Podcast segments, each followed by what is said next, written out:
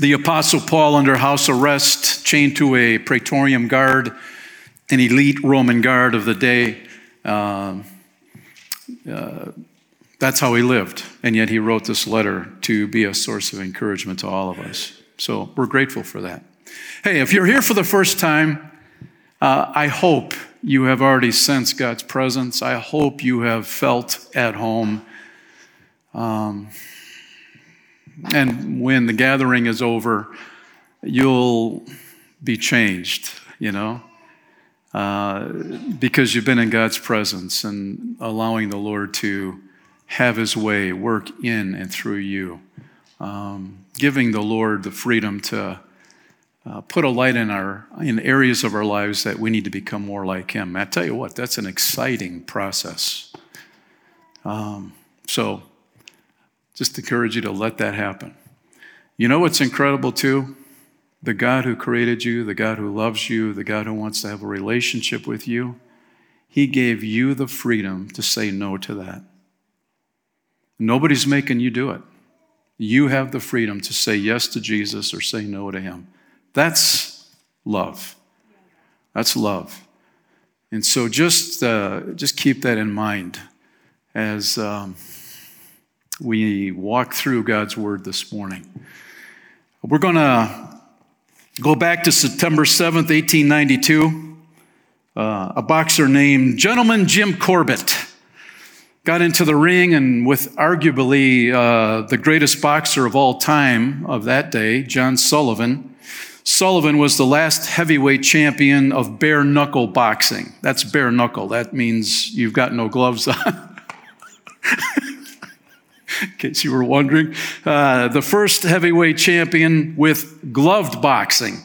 Um, in 50 fights, Sullivan was undefeated, and the only fight he would ever lose in his career was this one.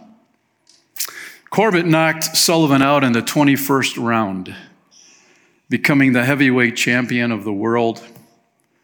But that wasn't the most impressive fight that Corbett had. Just the year before, he boxed his crosstown rival, Peter Jackson. The fight went on for 61 rounds and ended in a draw. Can you imagine that? say, oh man, somebody's got to win. It's kind of like in the NFL where you go into overtime and you have ties. How can they do that? right? That's not right. But it happens. And 61 rounds going in a draw. And uh, just a footnote today, um, all professional fights are limited to 12 rounds. Aren't you happy for that? Yeah, makes life a little easier. So the question is how do you come out of the corner in the boxing ring 61 times? How do, how do you do that? Well, gentleman Jim Corbett lived by a motto, and it was simply this fight one more round. This is what he says When your arms are so tired that you can hardly lift your hands to come on guard, fight one more round.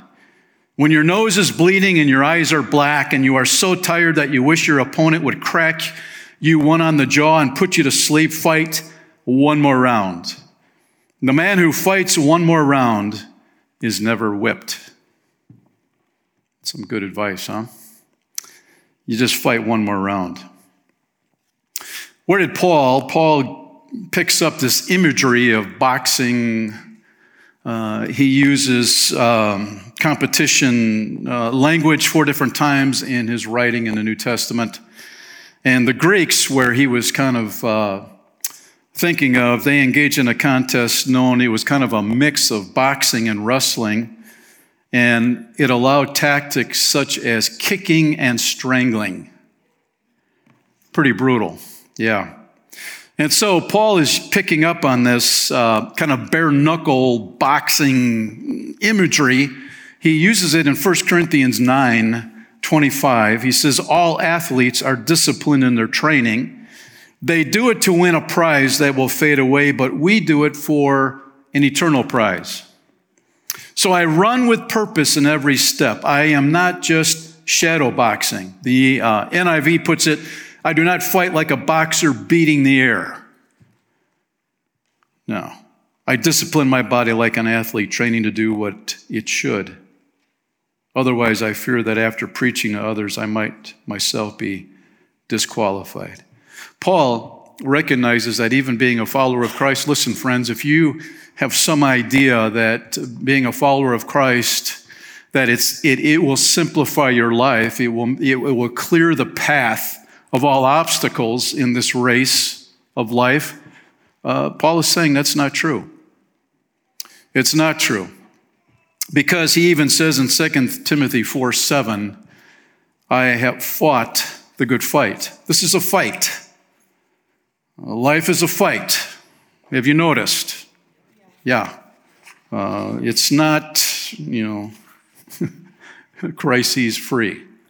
No, we, we continue to, to struggle. We have problems. We have conflict. We have trouble along the way.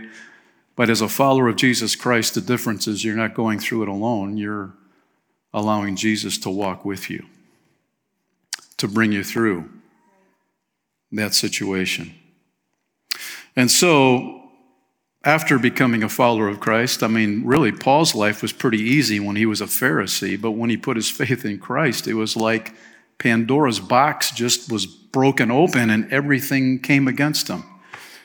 In 2 Corinthians um, chapter 11, Paul talks about the different situations he encountered. For example, he was whipped times without number. He faced death again and again. Five different times the Jewish leaders gave me 39 lashes where his back was ripped open. Three times I was beaten with rods.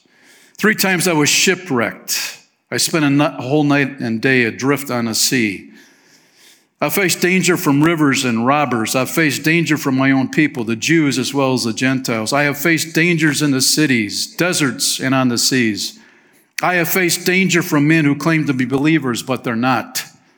I have worked hard and long, enduring many sleepless nights. I have been hungry and thirsty and have gone often gone without food. I have shivered in the cold without enough clothing to keep me warm. Then, besides all this, I have the daily burden of my concern for all the churches that he helped plant. So, when you look at Paul, when you, when you just look at what all the obstacles that he went through, how did he keep coming off the ropes? How did he keep coming out of that corner in the boxing ring? How did he do it? How's that going for you this morning?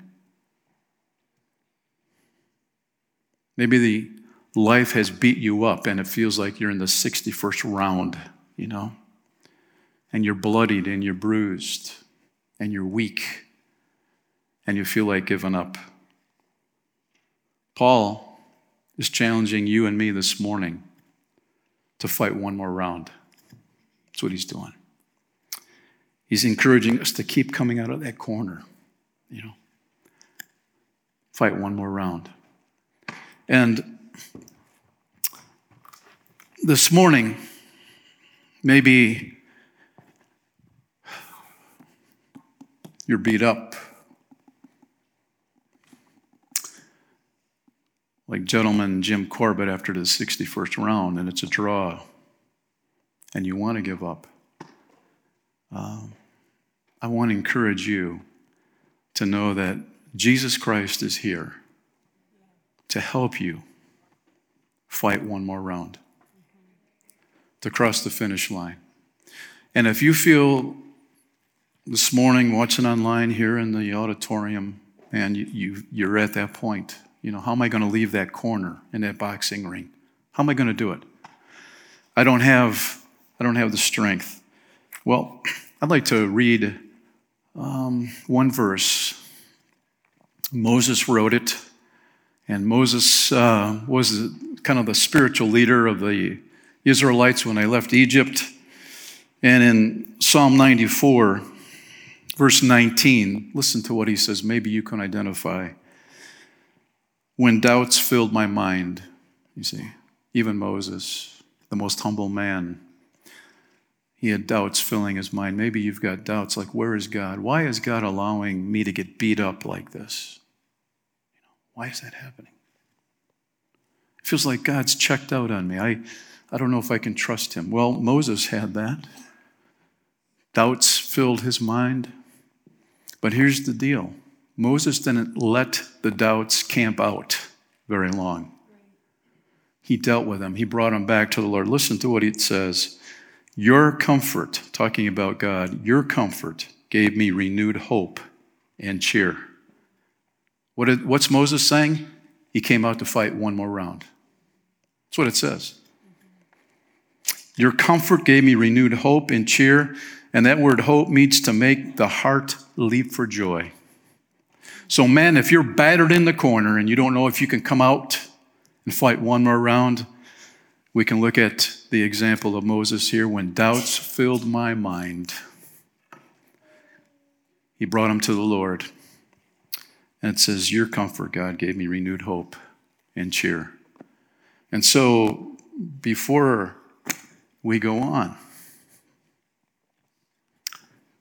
if that's you, you're in the corner, you feel beat up, just right where you're at, you can just very simply take your hands and like this.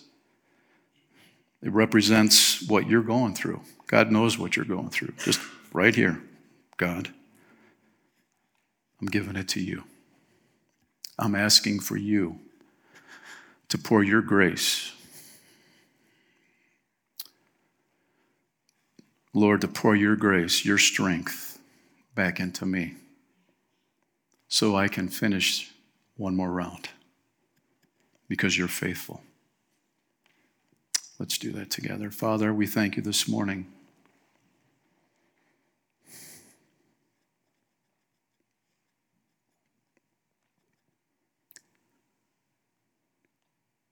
Lord, Moses was transparent in expressing his doubts. And Lord, we all have doubts from time to time. And we know that's not wrong because it's in the Bible. But there's a right way of dealing with those doubts, and that's bringing them to you, Lord. Being honest, being transparent with you. And then, God, you, because you're faithful, because you're a loving Heavenly Father, you give us hope. You make our hearts leap for joy once again. Even in the midst of a battle, you know, a boxing match which feels like we're not going to win. Lord, I pray this morning for each one of us with our hands wide open to you. You know what we need, Lord. You know what we're going through. You haven't disappeared. You haven't checked out. You haven't abandoned us, Lord. And so here we are. Lord, we need, we need you. We need your help. We need your comfort. We need your grace to fight one more round for the honor of your name. Lord, we're trusting you in this situation, in this conflict, in this pain. We trust you.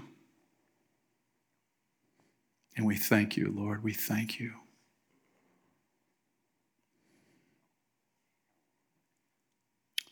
I just pray, Lord, that you'll make yourself known to every person in a very special way because of your great love. In Jesus' name, amen. Amen.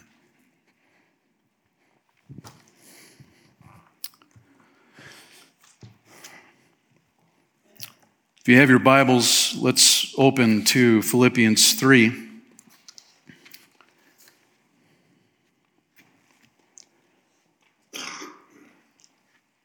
And we're going to start at verse 13. Paul writing, No, dear brothers and sisters, I have not achieved it, but I focus on this one thing, talking about, you know, he's not perfect. He's not you know, he doesn't have his act together, you know, all the ducks lined up. He's got issues too. Uh, but I focus on this one thing, forgetting the past and looking forward to what lies ahead. I press on to reach the end of the race and receive the heavenly prize for which God, through Christ Jesus, is calling us. Let all who are spiritually mature agree on these things, and if you disagree, I like that. He's writing a letter and, you know, he, he's endeavoring that we're all on the same page, man. We're all, we're all in agreement, but it's kind of like a PS here. Um, if you disagree,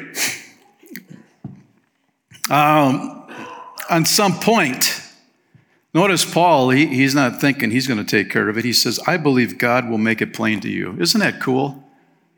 I believe God is big enough to handle it. He, he's going to work in your life. But we must hold on to the progress we have already made.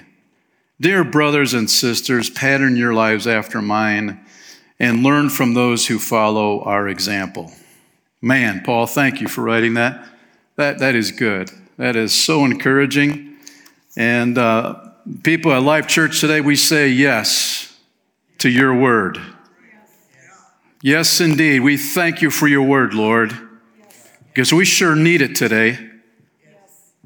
We need to bank on it, God, and we thank you that we can trust it and apply it to our lives.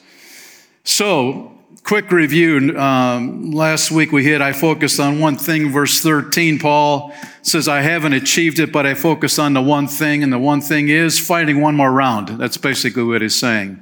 He's talking about this one thing is crossing the finish line at the end of your life, that spiritually you uh, are not you know, you're not crawling, but you're running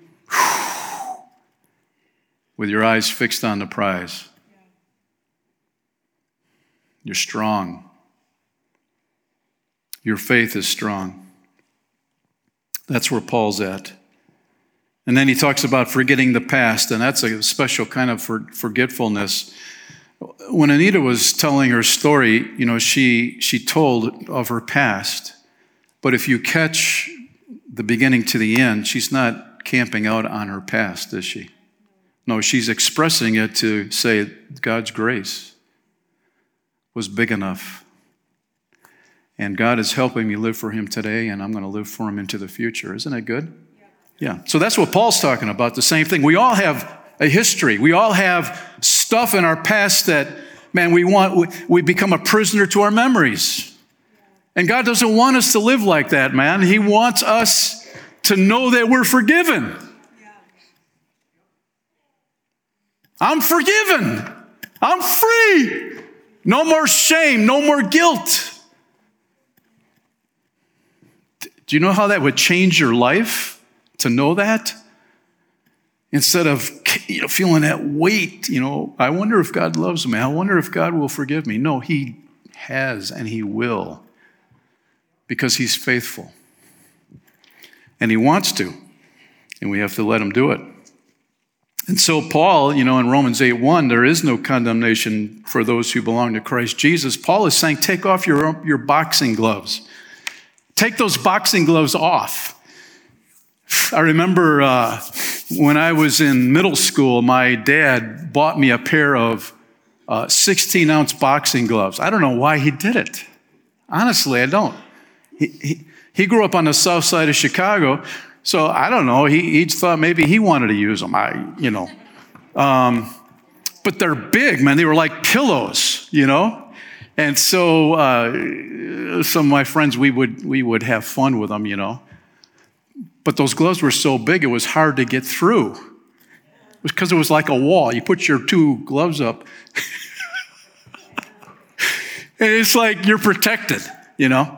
So, so anyway, I had a pair of boxing gloves, and what Paul is saying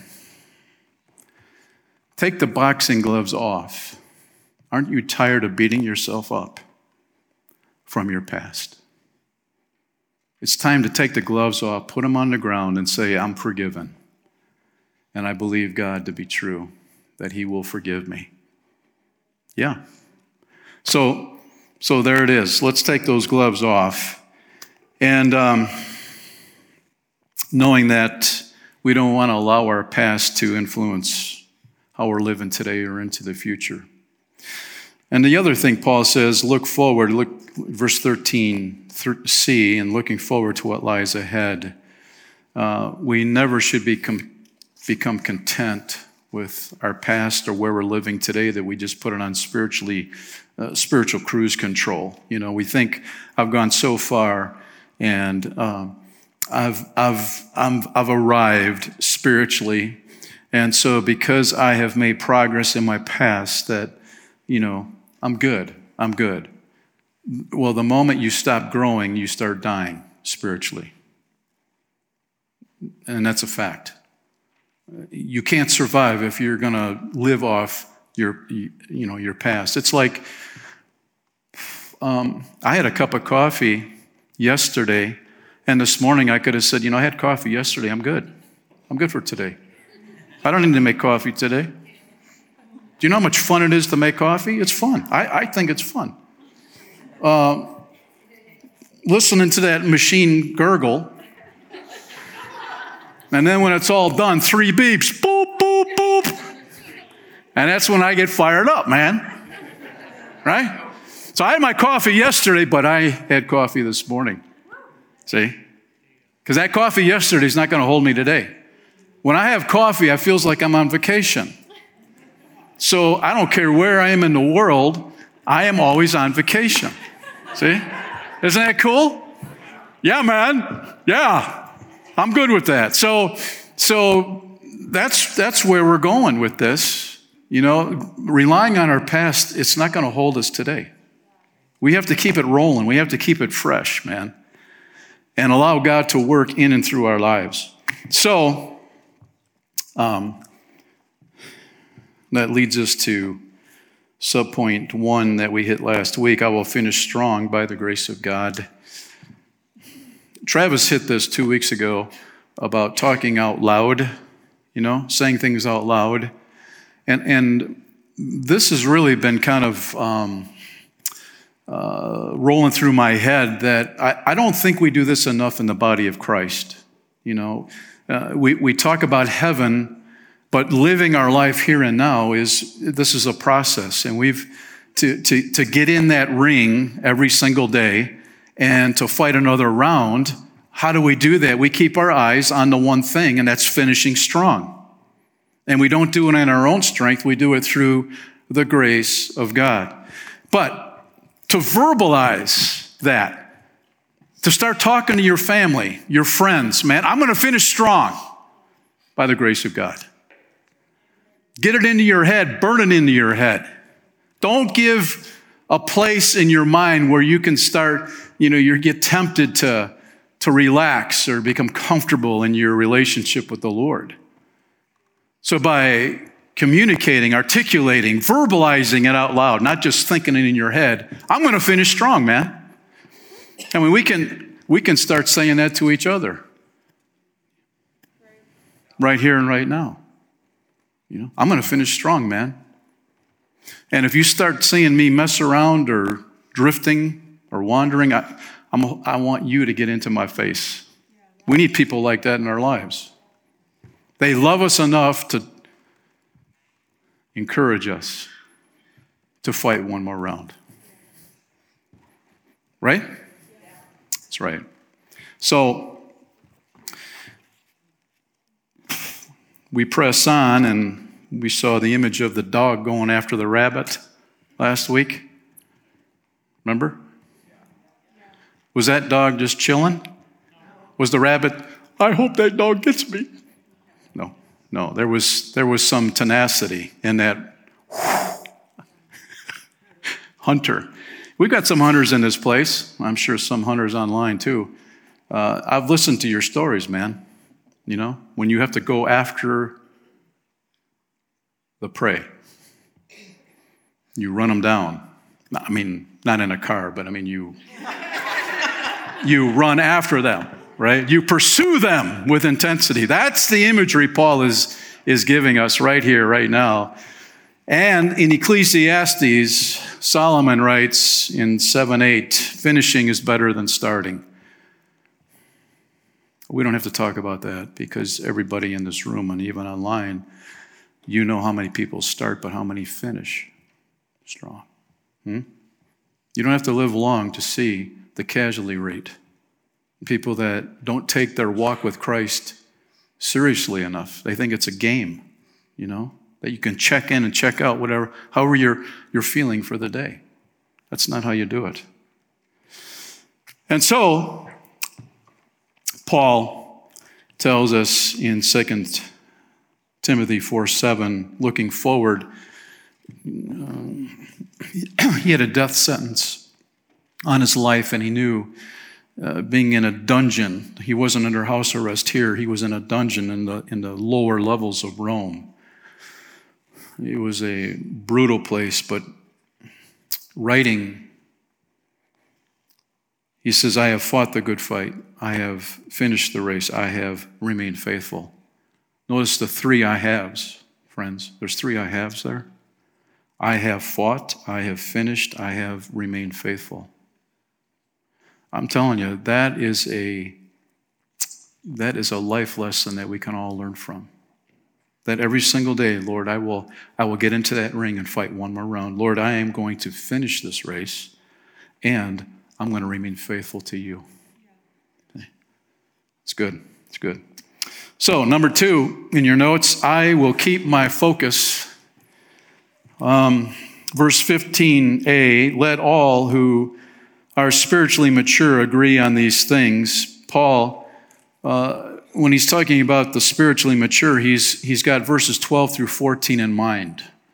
That they too are following after Christ with that kind of tenacity. They're, they're not compromising. And his own personal aggressive effort in personal holiness and, and modeling the character of Christ well. He's talking about the spiritually mature are, are lined up with him in this process. And so I'm not going to be distracted. Paul says, I'm going to, I'm going to keep my eyes on the finish line. And um, just like he said in verse 14, receiving that heavenly prize, which is what we look forward to. That word agree, let all who are spiritually mature agree, means to exercise the mind. It means to direct their mind toward a particular thing. So, as a follower of Christ, we, Travis kind of hit that this morning, that we don't go by our feelings, we talk to our feelings. Now, this is what Paul's doing. He's, he's saying, we must direct our mind to pursue holiness. You know, I'm going to live for God today. I'm going to represent Jesus well today with his help. We've got to have that single focus. And um, what Paul is addressing here, um, let all who are mature, spiritually mature agree on these things. Um, it seems that some in the church at Philippi, He's been gone for 10 years and he's, he's kind of hearing stuff come back to him while he's under house arrest that it seems like some followers of Christ back in Philippi have become complacent in their faith. You know? They're, they become comfortable, they become lukewarm, and um, they've kind of cooled off in their relationship with the Lord. And um, uh, Carey Nieuwhof um, is a pastor up in Canada, and he does podcast um, daily, writes blogs, and um, listen to what he he has observed the last few years. It's titled "Fear Isn't Keeping Them Home; It's Indifference." Well, why church attendance has plummeted. Um, Many people who can't find their way back to church have no trouble finding their way to Target, an NBA game, dinner out, a tropical vacation, family reunions, or a concert. What gives? He says it's indifference. What I'm picking up from people who haven't gone back to church, and even among some who have, isn't fear, it's indifference. They know what church is, and after the habit disruption that happened during COVID, they grew indifferent to in person attendance. Indifference is defined as a lack of interest, concern, sympathy, or unimportance. They don't hate in person church. There's no surge of strong emotions. It's just no longer important. They don't, um, it's like they've assessed their life, reconsidered what matters, and decided that attending church just wasn't that important in the end. He says the hardest part about indifference is that it engenders neither love nor hate. It's more like a shrug that grows into obliviousness.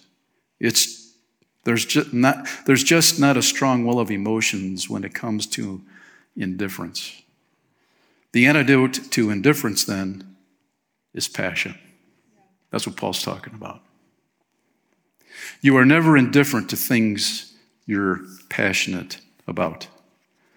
Now, friends, I understand. I'm, I'm not, I thought it was a good article because I think that's happened.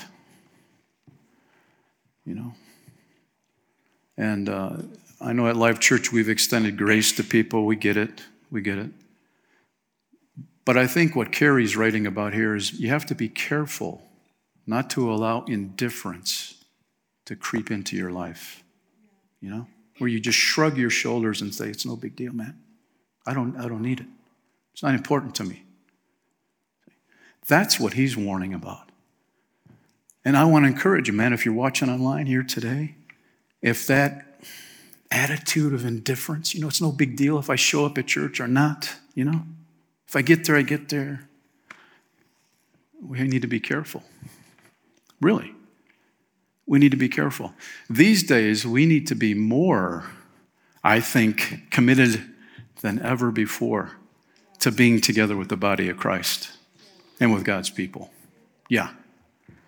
Because I know, I know, we'll get, we'll get to this uh, as we drill down here, but um, Paul is shooting a flare into the air here when he's talking about those who are spiritually mature. You know, in other words, he's saying they haven't become indifferent. They're, they're pressing on. They're, they're running after that finish line. R.T. Kendall, he's a pastor, author, 86 years old, writes this The greatest opposition to what God is doing today comes from those who were on the cutting edge of what God was doing yesterday.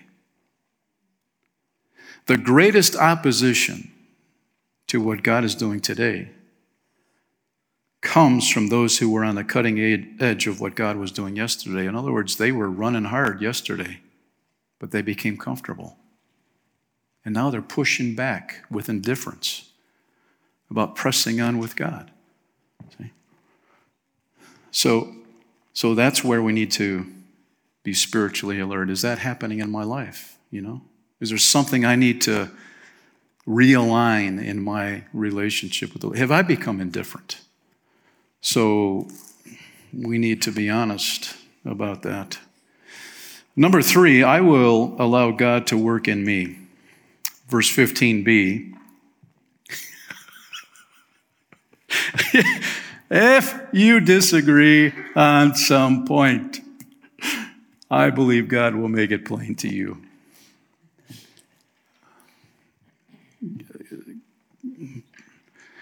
To me, I think that's a good prayer right there. Um, Paul is alluding to some folks back in Philippi have have uh, wrong thinking has crept in, you know. Uh, and Paul is really challenging them to press on with Christ. He was confident God would make that known to him. Isn't it good? That Paul, and, and that's the cool thing, man. When you have a, a relationship with the Lord that's, that's growing, you have a right perspective of who God is. It's not like you've got to try and manipulate things, you know? You've got to, you've got to manipulate. You've got to put people on a guilt trip. You've got to condemn. No, no, no. No, you don't do that. Why? Because you know God is big enough. God could do it. God can work in their lives. And so, this apathetic attitude that had crept into the church, Paul is saying, I trust God is big enough. He can work it out, He can take care of it.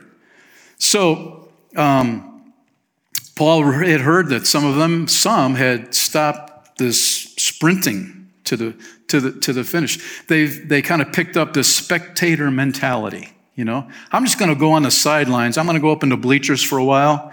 You know, I'm going to let somebody else do what needs to be done. I'm going to, I'm just going to watch for a while. I'm going to take it in instead of being involved.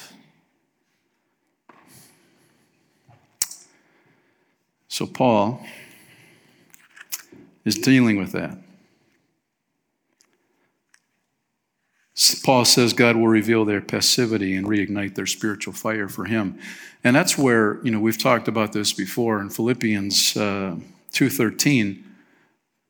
Again, for God is working in you. Th- this is where the trouble comes in. Some live their lives for God was working in me. And they call at the end of the day. God was working in me. I'm good with that. No. Paul says, for God is present tense. God is working in you, giving you the, desire and the power to do what pleases Him. Is that happening in your life today? Is God working in you presently? I hope so. I hope so. Well, once again, Paul is saying, um, you know, if you're disagreeing with my mindset, my lifestyle, I'm, I'm trusting God that He'll open your eyes. Um, because Paul knew well enough, you can't force people to become more spiritual. Have you noticed?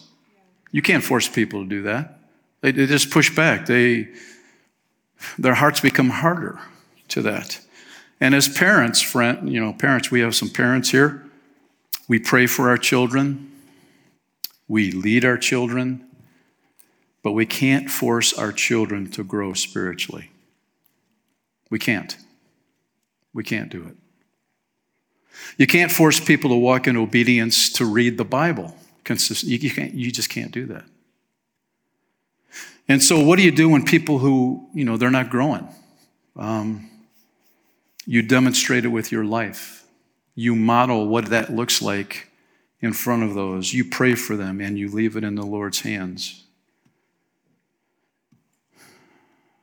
You don't let somebody's lack of um, growth deteriorate your relationship with the Lord. No. Um, you may, if you plug into Christian podcasts or blogs um, on the web. Um, deconstruction is becoming a, a very popular term in, in, the Christian community. Deconstruction, people are deconstructing their faith. And um, Hillary Morgan Ferrer uh, addresses that in our culture today. She says, as of today, there are 293,000 plus posts on Instagram utilizing the hashtag, um, hashtag de- deconstruction. The vast majority are from people who've deconverted from Christianity, become progressive Christians, rejected core historic doctrines of the faith. So she asked the question what does that mean uh, by the deconstruction movement? The process of deconstruction usually goes like this an influential, and you're singing this like um, uh, Christian singers, uh, Christian authors. Uh, their influential, self proclaimed Christian announces to their thousands, millions of fans that they no longer believe in the faith on which their careers were built. Through the process of deconstruction, they now realize that X, Y, and Z questions have no good answers. Usually, things that theologian, theologians have been discussing for hundreds of years. Uh, so it's nothing new. Due to this perceived lack of answers, and usually accompanied by stories of harm they have seen within the church, they can no longer call themselves Christian or trust the Bible. They are all about some Jesus, but they feel the need to apologize to all the people they may have hurt back when they adhered to biblical principles. There's another word for this phenomenon. It's called apostasy.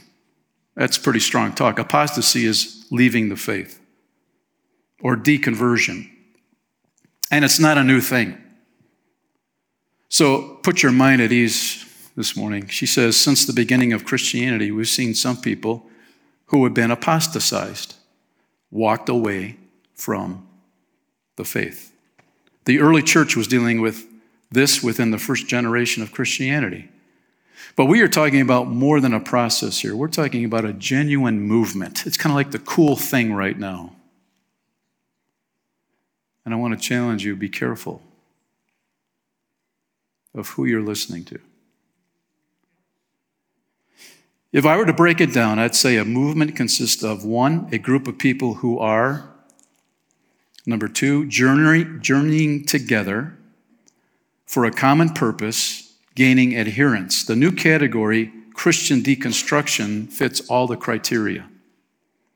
Not only are people questioning the tenets of faith, but they are finding community with others doing the same thing. That's the whole point of adopting the label. It gives them a group to belong to. So it's cool. Sometimes they see themselves as the only ones bold enough to question traditional Christian teachings. And when they meet others who are questioning like themselves, they lock arms and buckle down together.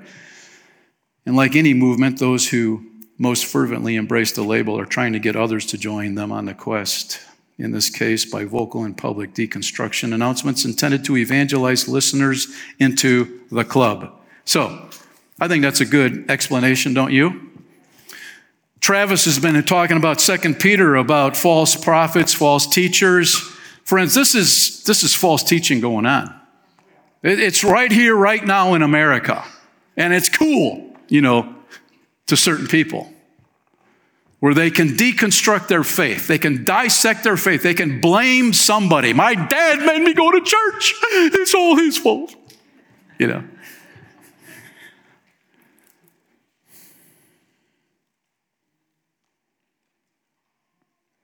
Be careful.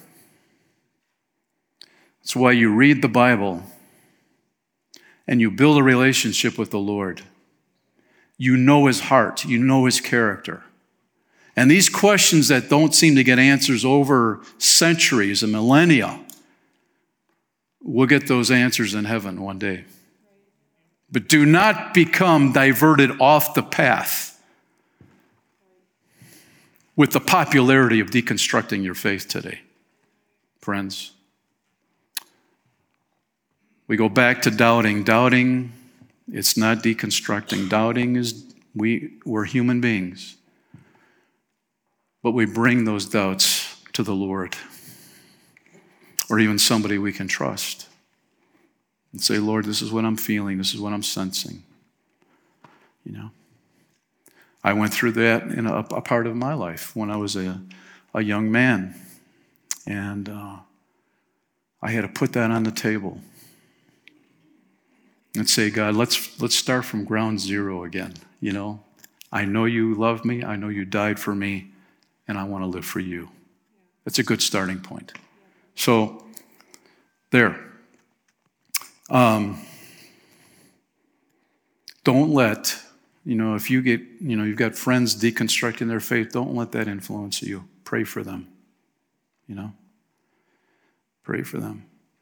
Uh, going back to, to the parents with their children, I do believe that um, as a, as a parent, you have a responsibility to train your son or daughter to follow after Jesus Christ.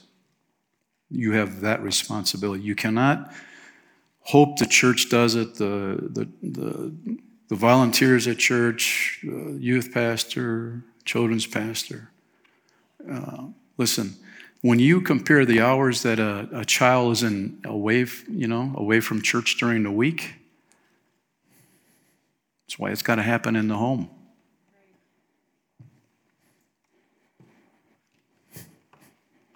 You can talk back. Yeah, man. Yeah. Yeah, that's right. I'm with you, man. Yeah. Must be in a valley somewhere, man. That was kind of delayed. Huh? Dads, do you pray with your children at night? Do you, do you put them into bed? Do you read the Bible to them at the end of the day? Do you bless them with words of life? I thank you. I thank God that you're my son. I thank God you're my daughter. You're a gift to me. See? Listen, there's a battle, there's a fight going on for your children today in our culture. I don't know if you've recognized that. It is raging, it is violent, it's vile. And as a parent, there has to be that holy anger inside you to say, I am going to stand with my son or daughter, you know? And yes, they have the freedom to choose, but by God's help and grace, man, I'm going to stand in the gap. Right? I'm going to stand in the gap. I don't, I don't care what it costs me. And so there has to be, Paul is saying, no room for passivity. We can't let that happen. We must be moving on to finish strong. And even that song, I have decided to follow Jesus, you know, though none go with me, still I will follow. See that determination? Though none go with me, still I will follow. And I'm going to finish strong.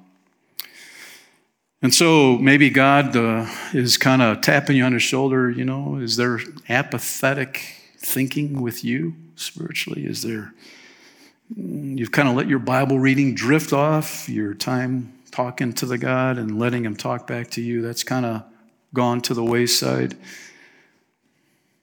Today would be a great day to make those corrections in the process. I I remember um, I, uh, I forgot where I was at. I think it was a restaurant. This is years ago. And uh, there was an elderly gentleman there uh, with his wife. And for some reason, we started talking about the Lord. And uh, I remember him saying, You know, I was. Uh, I was baptized and I'm confirmed. But there was, there was the attitude you don't need to talk to me about Jesus because I'm good. I was baptized as a baby, I was, I was confirmed. I'm, do, I'm good. See? That's not in the Bible. And it grieved me, really, there was almost a hardness to his heart, you know, in the response. I was kind of pushing the envelope like you, you know, Jesus wants to have a relationship with you.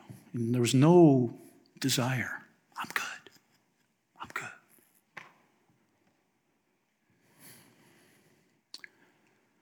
So today, today, I think Paul is saying, you know what? If you've been disagreeing with the good news, the gospel, you know, getting to heaven. I, I don't agree with Jesus is the only way. You know, I don't agree that um, all I need to do is put my belief in Jesus. I got to work hard. I got to work harder. You know, we're trusting, we're trusting that God is big enough to speak to you today. You know, He's big enough. And maybe today, there needs to be some realignment. As Paul said, man, we're, we're trusting God to, to change your thinking. And we're doing that this morning as well. If you're coasting, cruising, hard nosed rejection of God, today is a great day to say yes to Jesus. Jesus, I believe. I believe. You know? I believe. Like the criminal on the cross, I believe. Jesus, you died for me. You took my place. You became my substitute. Jesus, I recognize that in this world right now with Ukraine and Russia and China, Iran, my world is crumbling all around me. Gas prices are going up every day. It can take your breath away, can't it? It can. Let's be real. To fight another round in the boxing ring, we need the Lord. We need His help. We need His stability. We need His love. I need you, Lord. Because this world is messed up. I need more of you today.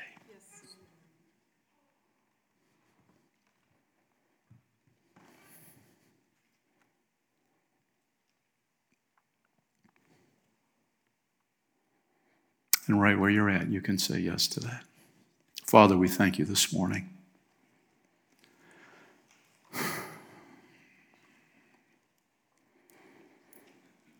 Oh Lord. Oh Lord. How we need you. How we need you.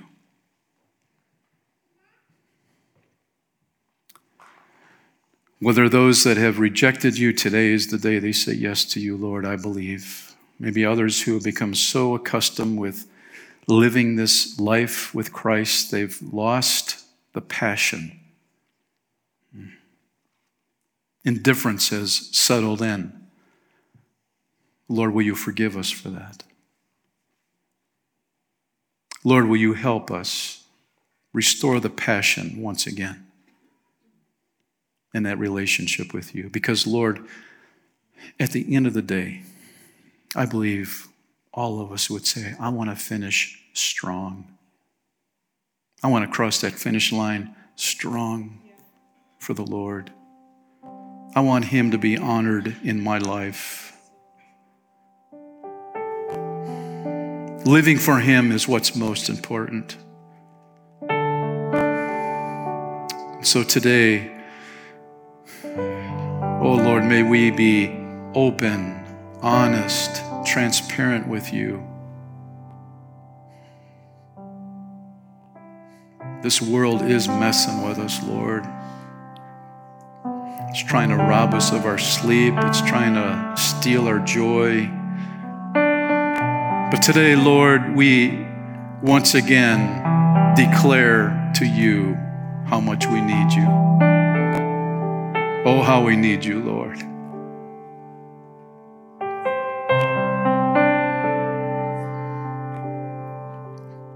Oh, how we need